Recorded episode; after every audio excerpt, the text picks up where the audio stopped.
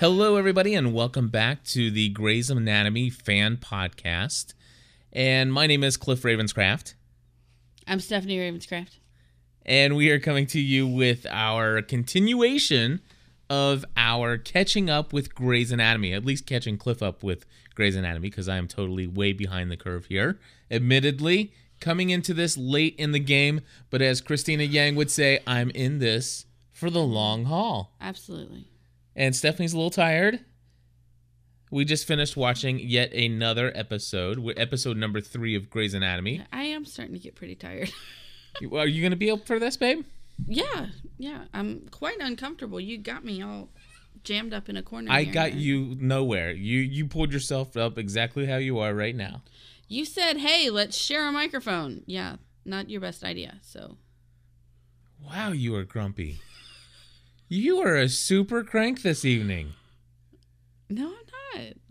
You totally are. I'm going to play this back for you, and you will find that that was the total crank coming out. Anyway, we just finished watching episode three of season one of Grey's Anatomy, titled Winning a Battle, Losing the War. The original air date for this was April 10th, 2005. And this actually is the first one that was uh, directed by anybody other than Peter Horton. This was actually directed by Tony Goldwyn. And of course, it again was written by Shonda Rhimes. And Stephanie, do you want to read the little synopsis? The actually very short and brief synopsis given at Wikipedia. Very brief. Um, when the annual bicycle messenger race takes place in Seattle, I don't need the cursor to follow. Um, the hospital emergency room fills with an assortment of injuries, causing the interns to compete for the most severe cases. Meanwhile, Derek and Burke compete for chief resident position, um, and while Derek continues to pursue Meredith romantically, a male patient flirts with George. Okay, first of all, I don't know who. Okay, who did this little uh, write up for this Wikipedia entry? Because I can think of so much more in there, and I did not see a competition between Derek and Burke in this episode. Did you? I just finished watching it. I did not see that. Yeah, I don't. Yeah, I don't know. Okay, so you can't all you cannot only you can't always trust Wikipedia. So anyway, bicycle messenger race, we get that. Okay. But let's talk about what Wikipedia here is not sharing in this episode. First of all, I want to say that there one of the the big elements or the themes that I picked up in this episode was was this whole homophobic idea. Yeah. And as I shared in a in the most recent previous um, catching up with season one and two and three of Grey's Anatomy podcasting, I had shared that you know I I have obviously have a history of being a, a Christian pastor, and so I want to share with you that that obviously even within the Christian church, this has been a huge issue, uh, especially among some Christians. It they they have a really hard time expressing love or care for an individual that ha- is pursuing a homosexual lifestyle. And that has always been a, an issue that I have seen time and time again. In fact, I remember early on how harsh or critical I was of people who lived a life that was different than what I thought a life should be lived. And it took me a while to come to grips with the fact that even I still deal with quite a few inadequacies and weaknesses and struggles with my own, you know, things that I consider to be sin. So, I, I I'm I'm much more compassionate towards folks now that that have struggles with, or, or actually they wouldn't even call it a struggle, but who decide to live a lifestyle different than mine. I'll I'll put it that way. Okay. And I thought this was an excellently written episode. Uh, typically, when I watch a, a television drama that writes in a gay character, um, it it's written in more of a statement to the other effect, such as you know it's it's written that you know you really need to accept us. You really need to, and and you can just tell that the writers have an agenda when they write that when they write a gay character into a television show and they're trying to make a point or they're trying to to further a cause. And i did not get that from this episode with this you know with uh the chief's friend. And so i, I just want to say i think that that this is an this is this is an example of how you can tastefully write in a gay character and have that be a part of a plot or a theme within the show without it being offensive to anyone. And so I'm I'm totally cool with that. And I bring that up because they're job. considering th- there has been some discussion and speculation that they might bring in a theme of having a gay character on Lost, which I totally don't think that that the storyline or the plot of Lost actually needs that as a theme. Uh, but I'm not totally 100% against it. I, I'm I'm indifferent to it. Right. And if they did it in such a way that it, I, I just, I don't know. I just think it was so tastefully done in this episode that that I just wanted to point that out. okay. And and and you know, I I, I it I really I really feel that you know that that it was a very touching moment at the end when when George places his hand on this man's hand and he even the pretty joke ones always come back. the pretty ones always come back. That was good. So what did you like about this episode? Um, Anything that stands out to you? I love when I love how it opens with Bailey on the corner saying, "I know there is something I'm forgetting today. Something is going on today, and I just can't remember what it is." And then she's like, "Oh yeah, The You bike race. And what was it called? The dead babies.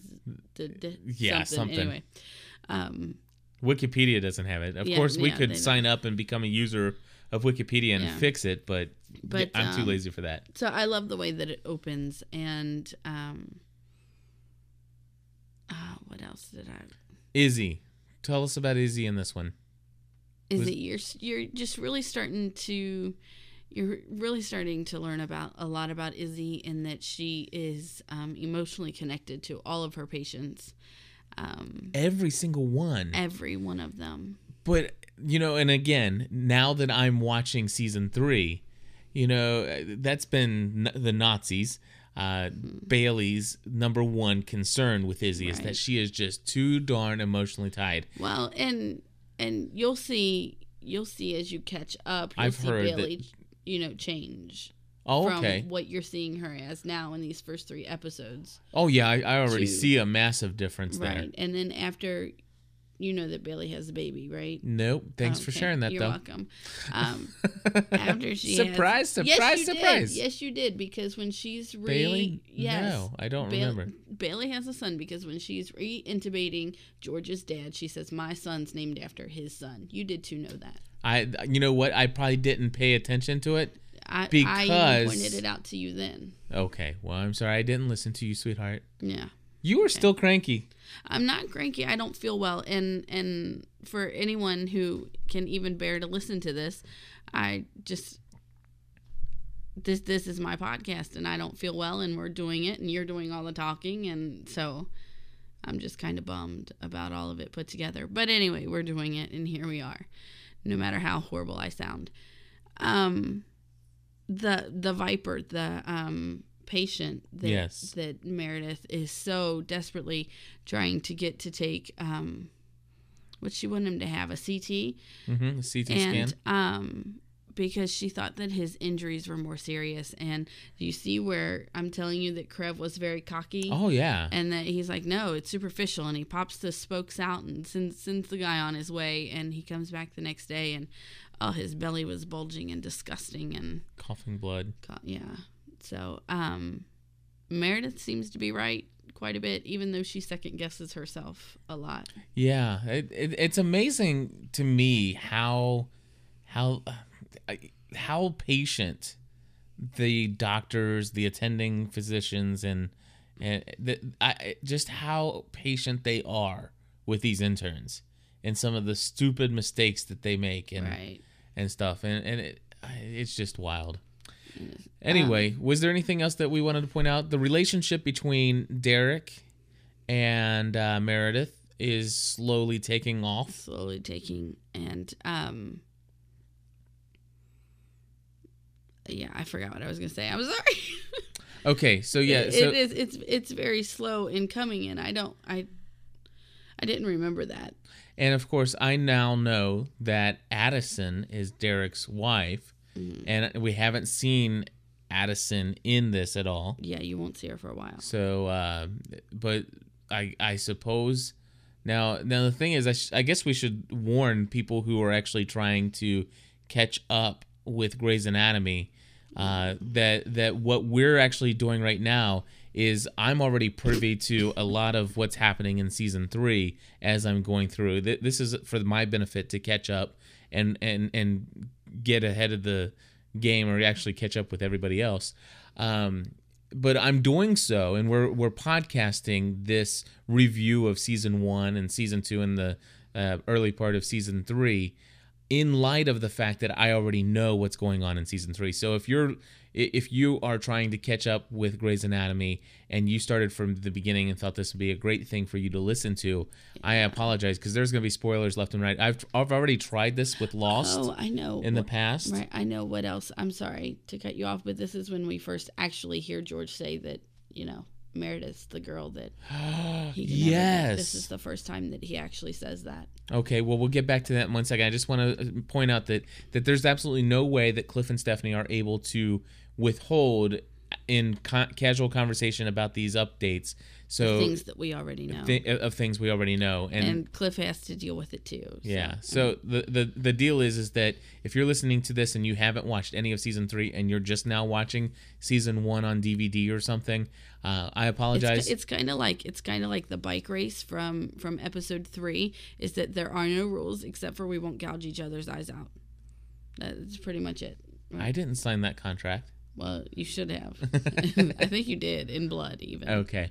So here's the situation. Um, yes, we it, it makes sense now that um, in season three, the episode uh, "Walking on Water" is where they said we have to believe, right? Or no, that was actually dr- drowning, Drowning on, dry, land. Uh, where where Izzie says we all we all believe that you made a mistake when you married Callie Right. because you still love her. Right. I mean, she didn't say because you still love But- her, but we all know that that's what she means. Exactly.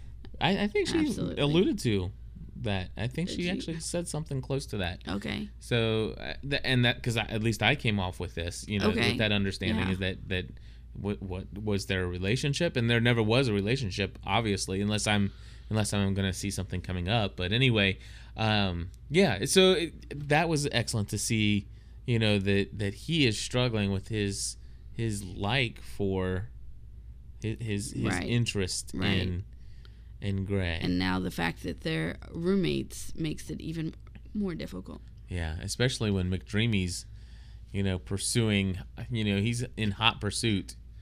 And so, anyway, the song that the reference is for winning a battle, losing the war, uh, is a song by Kings of uh, Convenience. Yes. So that's all we have for this, and we will be back in just a few moments for our review of No Man's Land, episode four of Grey's Anatomy, season one. Okay, so we're back, and we have just completed episode number four, titled No Man's Land, Man's Land. and it was directed by Adam Davidson, written by James D. Parriott. Yeah, this is the first episode that wasn't written by Shonda. Wow. Yeah. So they they brought in. I guess it, this whole thing was Shonda Rhimes' idea. Oh yeah, this is our creation, and there are a lot of things that you'll still see there, where um, where maybe someone else wrote an episode, but it's complete. It was her. It was Shonda's idea. She's just like, um, you know, listening to the podcast a couple weeks ago, and they're like, you know, Shonda had a dream, and she came in the next day, and she says, "Okay, this is where we're going with this," and so I mean, it, it is her. It is her creation.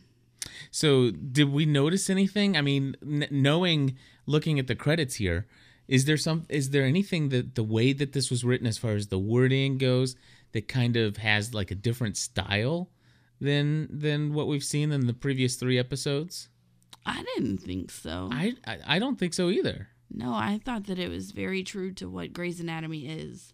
Yeah, but I was thinking about line delivery. I, I assume that the writers write the lines. I think that they, I see, I think that um, they are all so in tune with who they want these characters to be and who these characters are becoming that they, um, that it just, it just flows. I, I think so, and I and I guess that the actors have a lot of, you know, making their whatever lines they've been getting, Right. internalizing those, and you know what? The one thing that I love about um about Grey's is that the actors do not see the script until they come in for the read the first day. I mean, they don't have it. Uh, They come in for a read, and that's the first time they've seen that particular script. So, um, so it's kind of like what you're getting is raw almost, right now let's go ahead and read what Wikipedia has because and which again is not very much. Exactly, and and I took notes this time, so Mm-hmm. so we're gonna have a little bit more to discuss. Uh, but why don't you go ahead and just read the one sentence that this Okay. sweet It- it's a Wikipedia. run-on sentence too. Um, Cristina's encounter with a former nurse, um, now a patient at Seattle Grace, changes her forever. Um, Derek and Meredith treat a construction worker who has miraculously survived an injury, but is now faced with tough decisions about his future.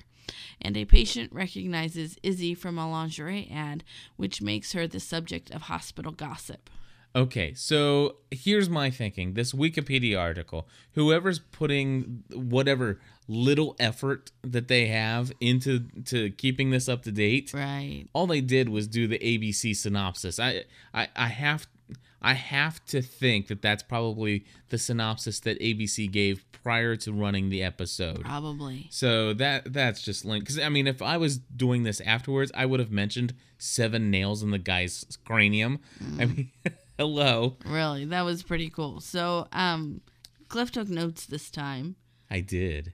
I like to take notes when I I'm. know you do. If I'm going to talk about something, I want to. I, want to know a little bit what I'm talking about. I just soak it all in. Well, we have we have. I guess the title or the credits are given, going to give us uh, Kate Burton as a guest star as Dr. Ellis Grey. Kate does an awesome job of playing this character, and um, which obviously in the first in in these first two episodes that we've seen her in, you know, she's not there very much, but you know, in upcoming episodes, you're just gonna see her her magnificence as a um As an as an actor, and especially in the episode we just saw where she had her lucid day.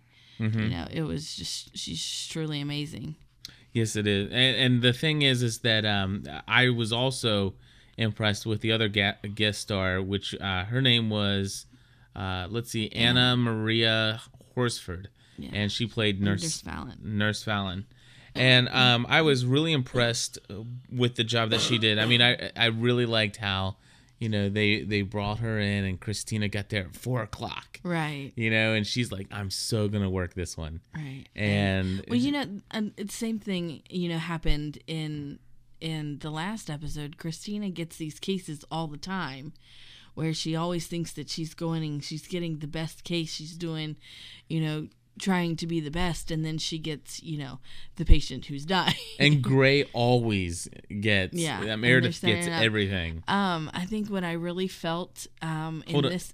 Okay. No, go ahead. Say that because I know that you'll lose track and, and Okay. you won't remember what you're gonna say. Well, yeah, I will. It was a major theme that I caught in this episode that I haven't caught in the other three. Okay, well then I'll give you a second to cough while I say that I just thought it was great when Nurse Fallon says, "Listen, Grey's got the human two by four, and you got the the girl in here that needs an enema." Yeah, I love The that. human two by four. Which, by the way, seven nails in the head. I am so sorry.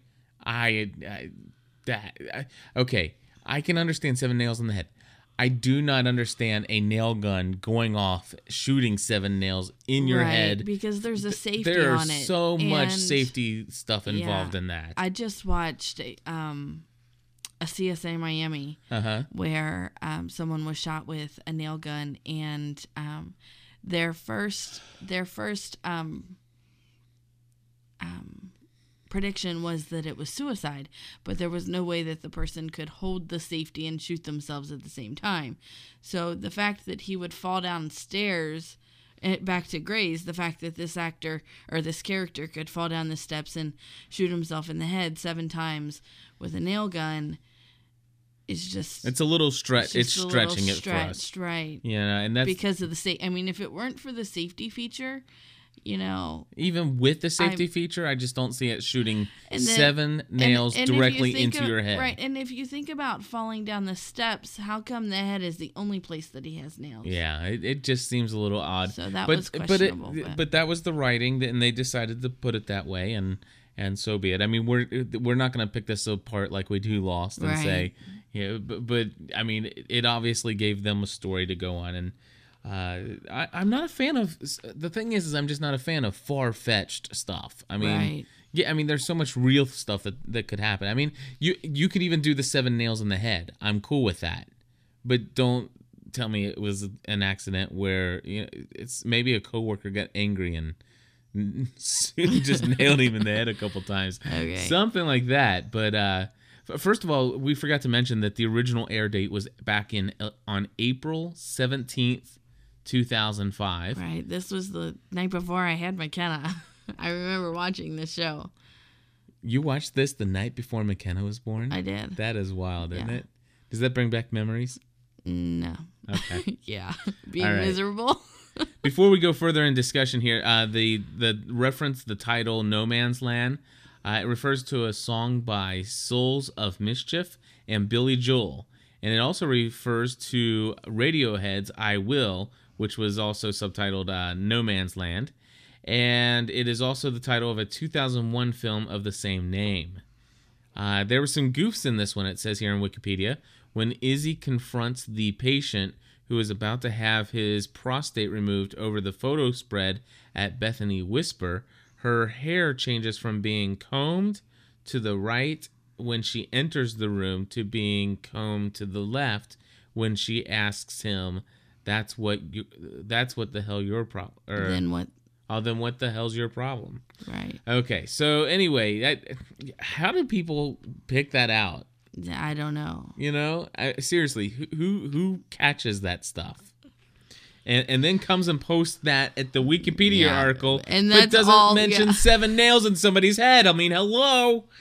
Ah, anyway, what was the major thing that you wanted to bring up? So you said you just- were going to forget it. I didn't forget it. I really felt like in this episode they were pushing Burke and Cristina together more so than in the first three. I like, did catch that. Like we should have seen that relationship coming.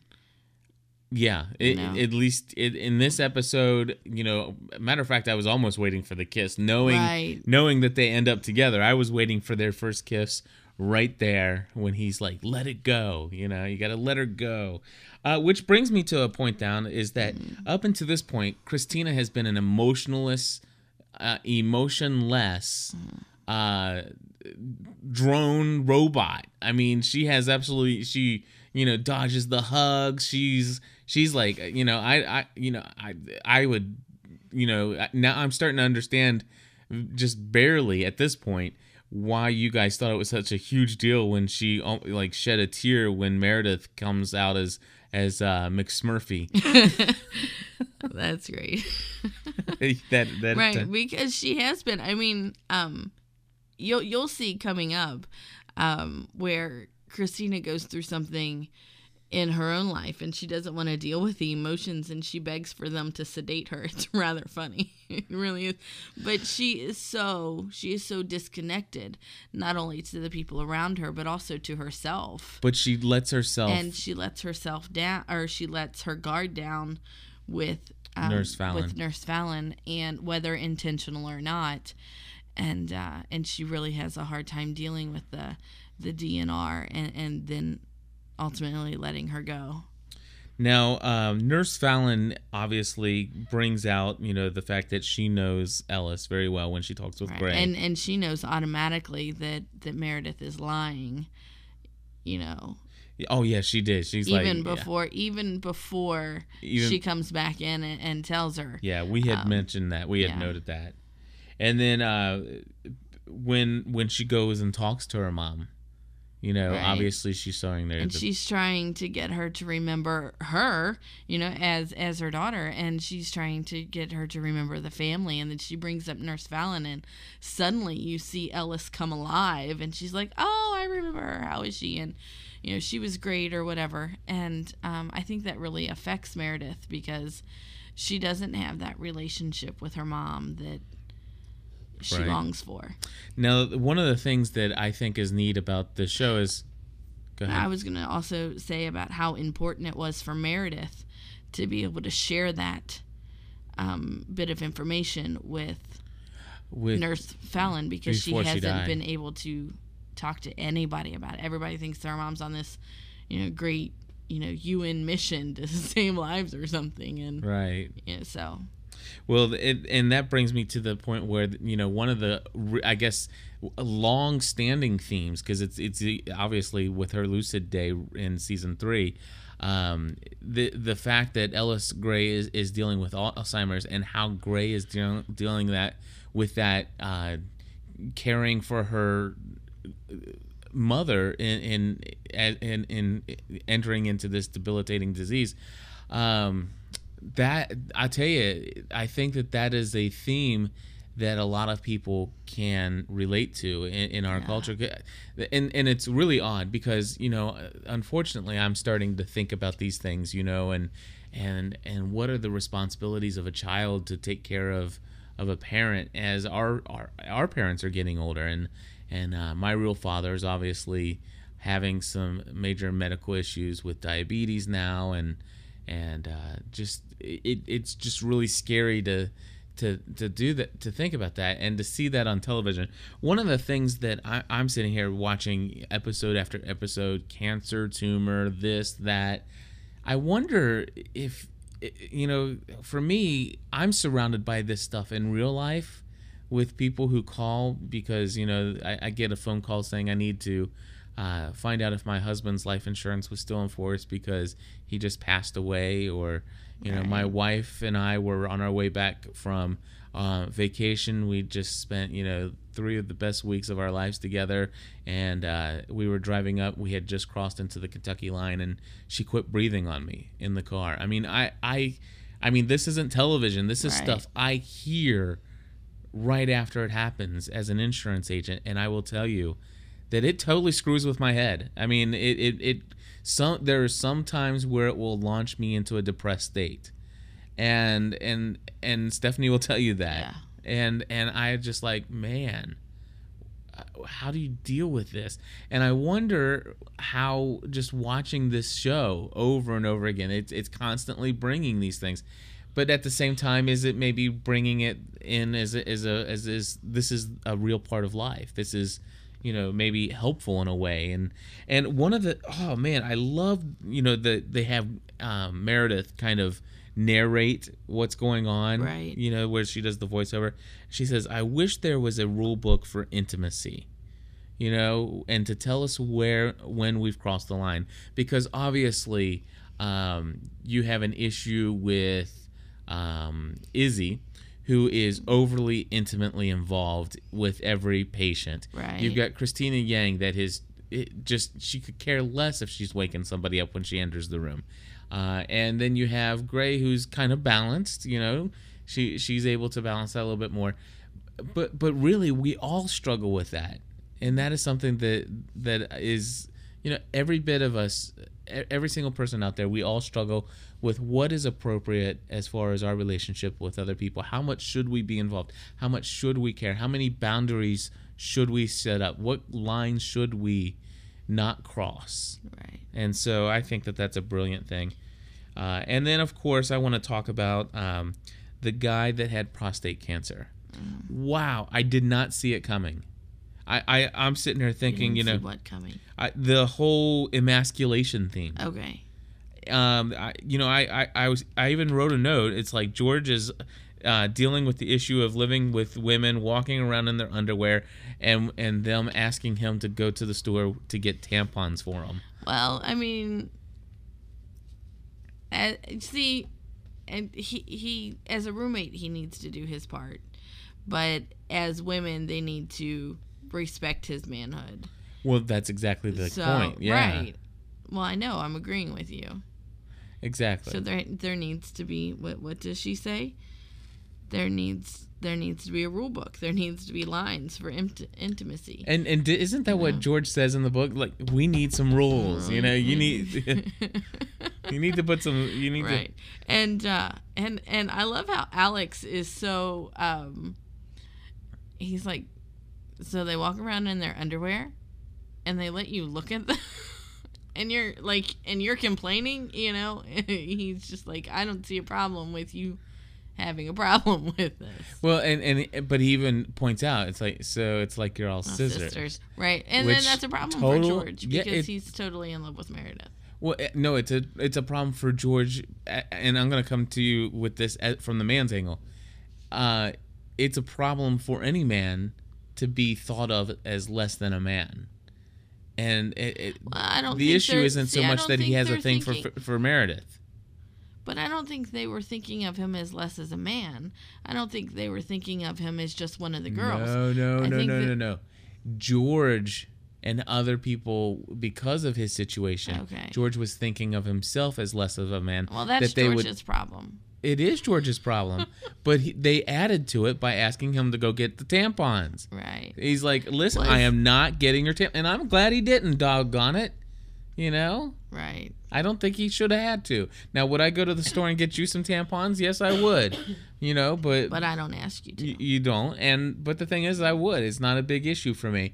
But but the fact is, is that as a as a as a guy, just being in a roommate situation with this with these two girls, that's just something it, you gotta. It's like, listen, you know, there there's a point I won't go to. right. You know, Um, and and how they brought it into. Go ahead. No, go ahead. No, um, go ahead because it'll be Okay, how they brought that into the story with the patient that was a little bit upset with um, Izzie.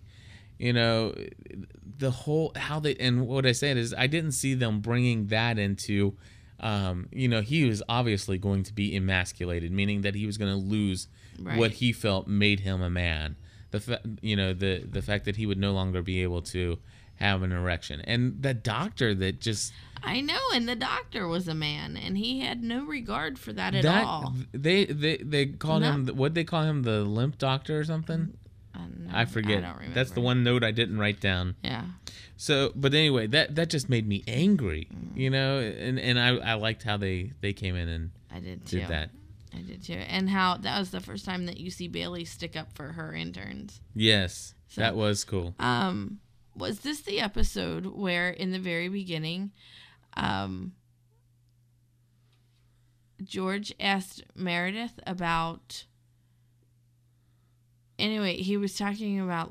Um, she says, "Well, do you like Izzie? Is that why you have a problem with it? Do you like Izzie?" oh yeah. And he goes, "No, I don't like Izzie." And She's so not she's the like, "Well, there is someone," and he, you Meredith is really clueless to the fact that she's totally clueless George digs her.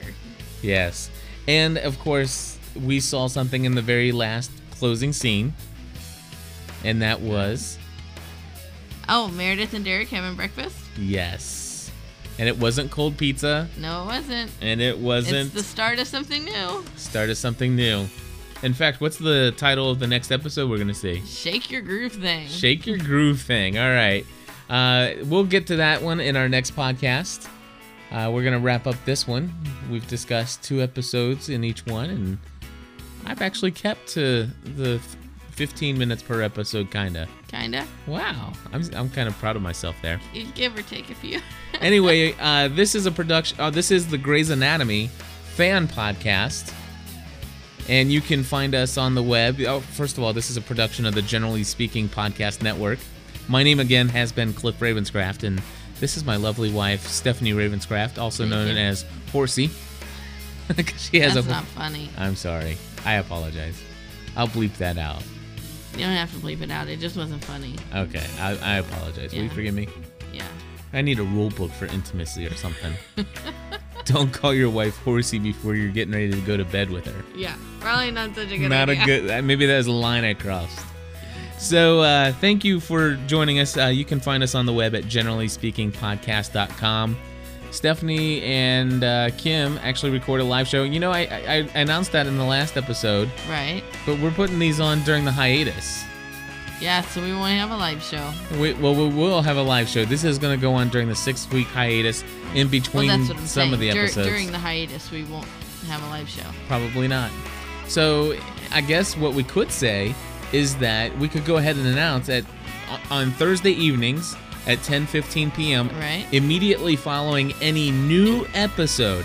new episode of Grey's Anatomy. There will be a live show, and if you want to learn how to participate, go to generallyspeakingpodcast.com and click on the uh, GSPN live show link. And also want to mention that we are listener supported, 100% listener supported. Uh, okay, 90% listener supported. 10% you might have heard a little GoDaddy or some other 10 second ad in the front of the show, but 90% is listener supported.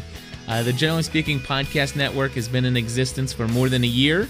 We've released over 150 episodes, most of those due to Lost and uh, Our Crazy Life, our daily show. We got seven podcasts. You can come check us out. If you want to become a GSPN monthly supporter, you can do that for as low as three dollars a month. That's uh comes out to like I don't know, twenty five cents an episode or something. But it's completely free for you to subscribe and download this episode. Uh, we're just glad that you've joined us. God bless you. We'll be back next week.